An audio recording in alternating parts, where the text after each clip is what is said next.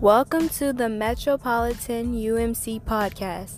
We're located at 3385 Metropolitan Church Road in Indian Head, Maryland, and under the leadership of Reverend Daryl K. Mason Sr. And now today's podcast.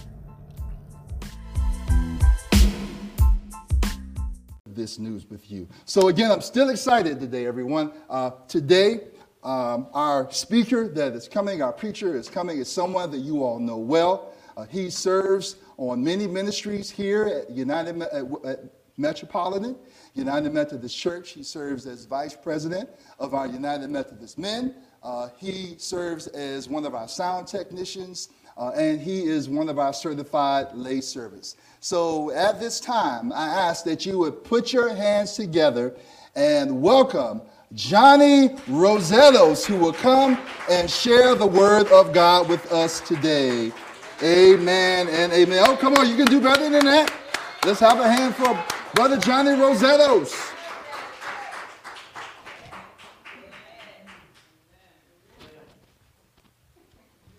Good morning, everyone. Today's scripture lesson comes from John 10, verses 11 through 18. And it reads as such I am the good shepherd. The good shepherd lays down his life for the sheep. The hired hand, who is not the shepherd, does not own the sheep, sees the wolf coming and leaves the sheep and runs away. And the wolf snatches them and scatters them. The hired hand runs away because the hired hand does not care for the sheep. I am the good shepherd. I know my own, and my own know me. Just as the Father knows me, and I know the Father, I lay down my life for the sheep. I have other sheep that do not belong to this fold. I must bring them in also, and they will also listen to my voice. So there will be one flock, one shepherd. For this reason, the Father loves me, because I lay down my life in order to take it up again. No one takes it from me, but I lay it down of my own accord. I have power to lay it down, and I have power to take it up again. I have received this commandment from the Father. Let us pray. Dear Heavenly Father, may we heed your word and follow you. May we hear your voice and know you by name that way, when we reach heaven, you will know ours as well, because it will be written in the book of life. May we know what to listen for, so we know how to follow you. For your guidance and pro- for your guidance and protection from not only those who would have us stumble and fall, but also from ourselves and our own unholy desires. We thank you, Lord, for the gift of grace. In Jesus' name, amen. Now, anyone that has seen sheep or knows anything about sheep know that sheep are skittish animals and are easily made anxious. So the shepherds don't smack the sheep on their behinds or yell and shout at them, yell and shout at them. Well, what do shepherds do? I'm glad you asked. shepherds pay attention. They don't sleep on the job. They have a watchful eye. They have loving eyes. Shepherds fight any enemy who threatens to harm the sheep.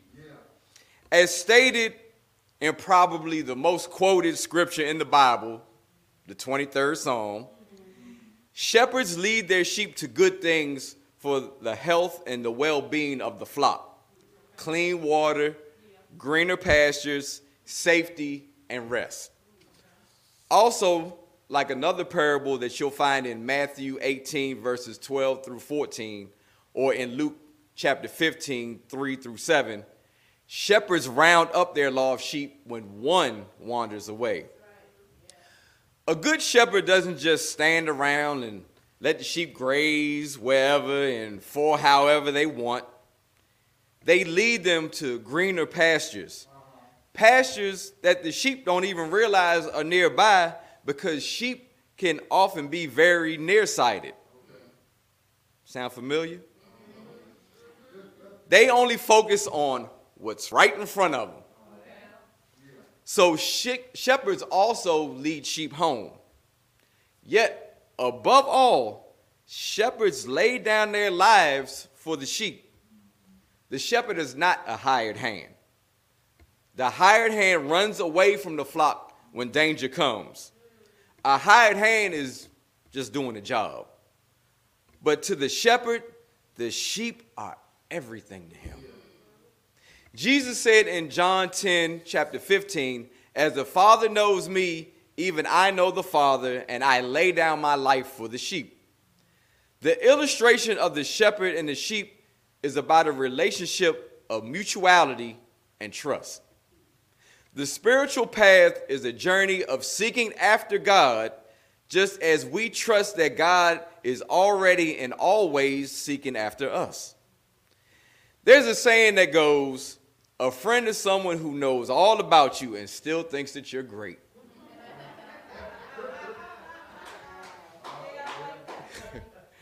That's why, as Christians, we can sing that old hymn, What a Friend We Have in Jesus because God knows everything about us. Every little deceitful act, every little disgusting thought, every little evil deed that we've done, and He still thinks that we're great. The shepherd knows his sheep completely the timid, the greedy, the foolish, the easily distracted, and the selfish followers that we can be.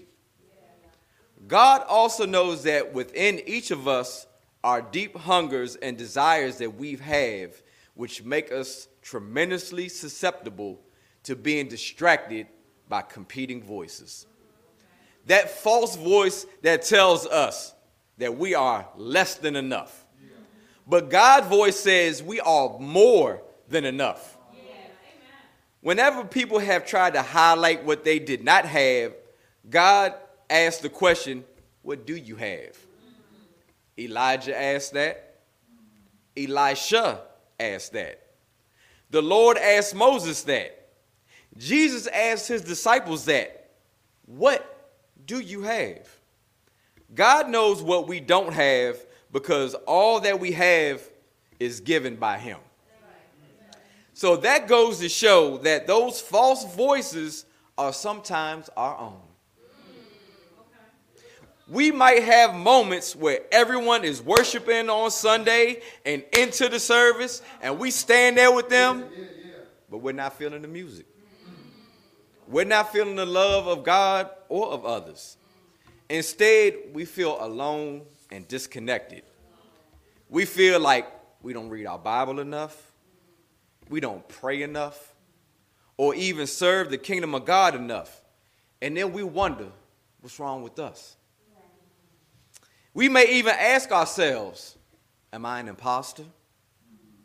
Truth is, most Christians who struggle with feelings of being an impostor need to realize that generally, people who fake their Christian devotion are not the ones self examining. Real imposters in faith are those who may go to church, talk the talk, but don't question their own motives because, for the most part, they simply don't care. Theirs is an attitude of not wanting to fix their phoniness. So they continue without worry or care. They don't repent or humble themselves or draw close to the good shepherd that is Jesus Christ. Yeah, yeah, yeah, Jesus said in Matthew 11, verses 28 through 30, Come to me, all who are labor and are heavy laden, and I will give you rest. Take my yoke upon you and learn from me that I am gentle and lowly in heart. For you will find rest for your souls. For my yoke is easy and my burden is light. I struggled with this as a young believer. The yoke, well, not because I thought, you know, yoke was an egg and yoke was a harness that wasn't the I mean that was a struggle when I was a kid, but then I learned the difference yoke and yoke. But the struggle I had was it didn't feel easy. It felt quite the opposite. It felt heavy, burdensome, nearly impossible. I felt like I could never do or be enough for God. And looking back, I see that I was attempting to live a sanctified life apart from the power of the Holy Spirit. I was trying to uh, pull yourself up by your bootstraps type of Christianity, which is not God's intention and misses the entire point of Christianity, which is Christ's sacrifice. If we could do it ourselves, there would be no need for Jesus. There would be no need for grace. Legalism would get us to heaven. When we feel inadequate or like an impostor Christian, we are actually in a state of being lost sheep and need to listen for the voice and guidance of the Good Shepherd. We need to get away from the distractions of other voices that will have us wandering and lost. We also have to recognize that we may be following some things that seem harmless, but are actually drawing us further from Jesus. It could be something as simple as music, a TV show, food, friendships, etc. It could be us following a path put in place for us by our parents. Some parents try to live their life through their children. They try to accomplish all the things in life they wanted to accomplish and all the things they wanted to do in their life through their children, with no regard of how the Lord has shaped or made their children. You know, you fellas, your dad might have used to hoop around Turkey Thicket or down the farms, and he had dreams of being in the NBA. But you're barely five foot and you can't dribble or shoot to save your life. I ain't talking about me. I'm, I'm a little over five foot. or, ladies, your mom might have been a musician and you can't even play a tambourine or a triangle. Ting, ting, shake, shake. Nah, it's just not working. Or we could be following the path laid for us out by others and what they expect us to be. Growing up, people might have said, You can draw. You should be an artist. And you look at it like, Yeah, I can draw. So you spend your life trying to accomplish being a successful artist, but with no passion. And without even thinking about what you really want to do, or even without ever thinking about what the Lord has led you to do. You might have been good at drawing because it was the foundation for you to be an architect. Are we following the path of least resistance? We get out of school, we know we need to get a job, so we need to start working and making a living. So we take the first job we come across, and then we're scared to leave that job because we become complacent. We've gotten a little good at it. We feel like we can't walk away from the money we're making. So we spend a lifetime doing a job we hate just because we didn't listen to the voice of the shepherd. See, the schemes that the devil is using today are nothing new. He's been telling the same tired, worn out lie since the beginning of time. He's been telling the same lies since the Garden of Eden. And the Good Shepherd knows this because he's been around from the beginning. John 1 1, it tells us that in the beginning was the Word. The Word was with God, and the Word was God. Jesus has been around forever. Way before we started getting calls about our extended warranty on our cars, he's been around longer than the CVS receipt. He's been around forever, ever. Forever, ever? Forever, ever. So he's he's seen a few things nothing surprises him. He's seen what happens to people when we follow God's will versus when we follow our own. He sees what happened when we live in sin versus when we obey God's word. He has seen the peace and the joy we have when we follow him.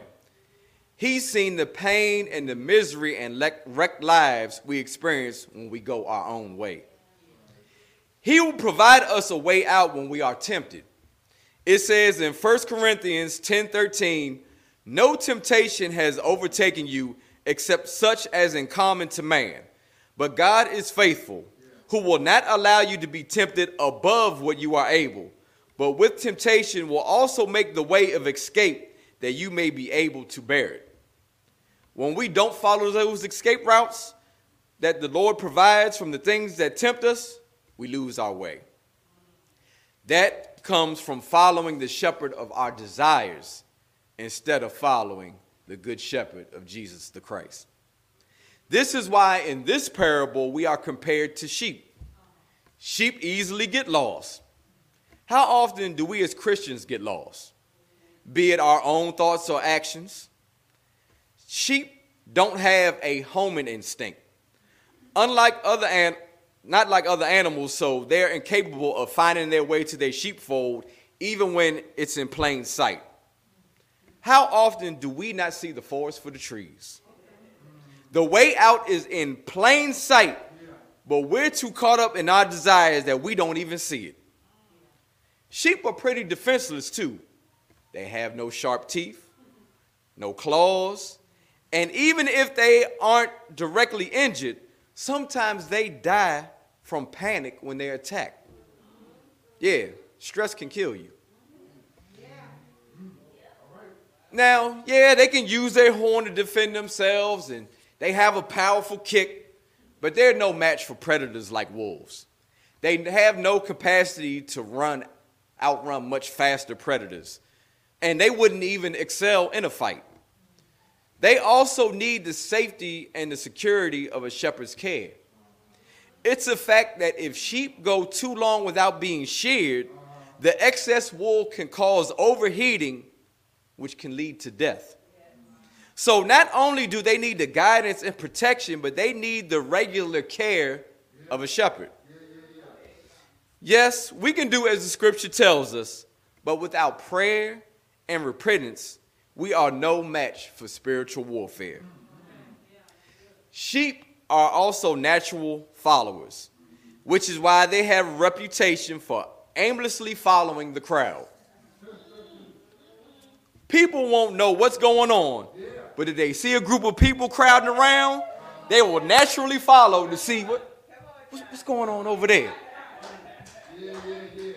If I was in the middle of a crowd right now and I take off running with no warning, I bet other people will start running too. No questions asked.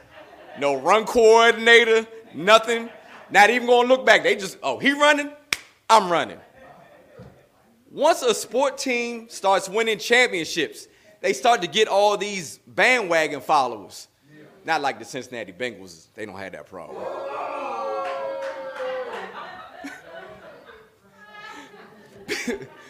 People don't know anything about the team history. All they know is, well, they're winning. I want to be in the winner's circle too. Now, the one thing sheep do have and that we need to use is excellent hearing. We have to be able to hear the Holy Spirit so we can decipher when the Lord is speaking to us or when it's some other entities that are not of God speaking to us. Or even if it's just something that we may desire that will lead us astray. We listen for God's voice in a few different ways. One, of course, through Scripture. The Word of God speaks to us through the rich story, stories and characters of the Old Testament, which are given uh, to us to set the stage for the Gospels and the teachings of Christ in the New Testament. Second Timothy says, Study to show thyself approved unto God, a workman needeth not to be ashamed, rightly dividing the word of God. Biblical knowledge is an imperative for a Christian in the same way, a carpenter needs to learn his craft and take pride in the quality of his work. I have a brother that's a carpenter. If we're somewhere and he sees some shoddy workmanship, he'll rub the wall and he'll be like, man, I don't know who did this. I even have a buddy who's a mason. True story. Back when I would, you know, frequent some other locations, we were in line waiting to enter said location and said location was a brick structure.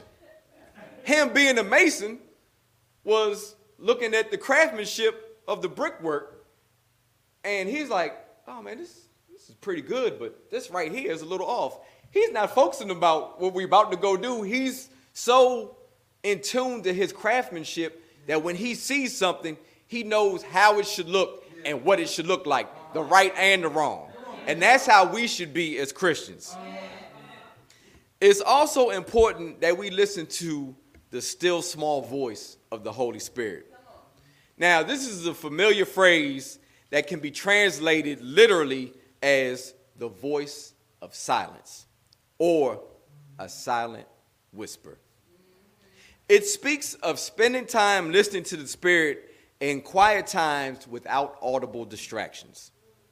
Now, I find myself that many of the best times and most inspired ideas for serving God have come in times when I'm riding by myself with no music playing, or just in the shower, or just sitting outside, quieted my spirit long enough to be still and listen. The only things I hear were the sounds of nature. Jesus promises that he'll come to you, he'll come to us in the person of the Holy Spirit, the counselor, who will always help us, but often through a silent whisper or gentle nudges. We can also sense God's voice through the lives and counsel of other Christians. The scripture says in Proverbs 12 17, as iron sharpens iron, so is man the countenance of his friend. Where would we be without the support or the counsel of other Christians? Where would Metropolitan be without the saints that have gone on before us?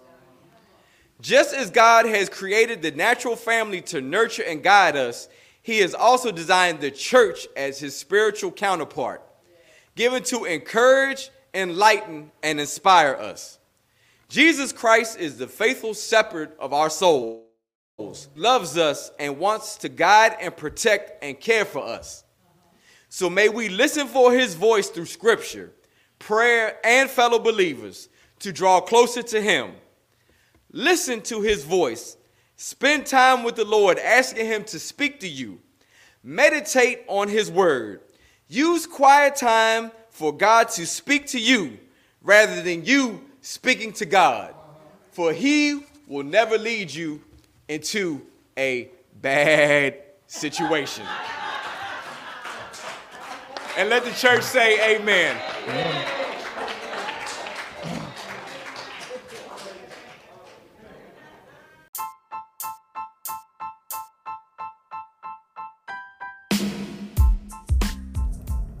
Thank you for listening to our podcast. For more information about our church and ministries, please visit our website at www.metroumcindianhead.com. Until next time, peace and blessings.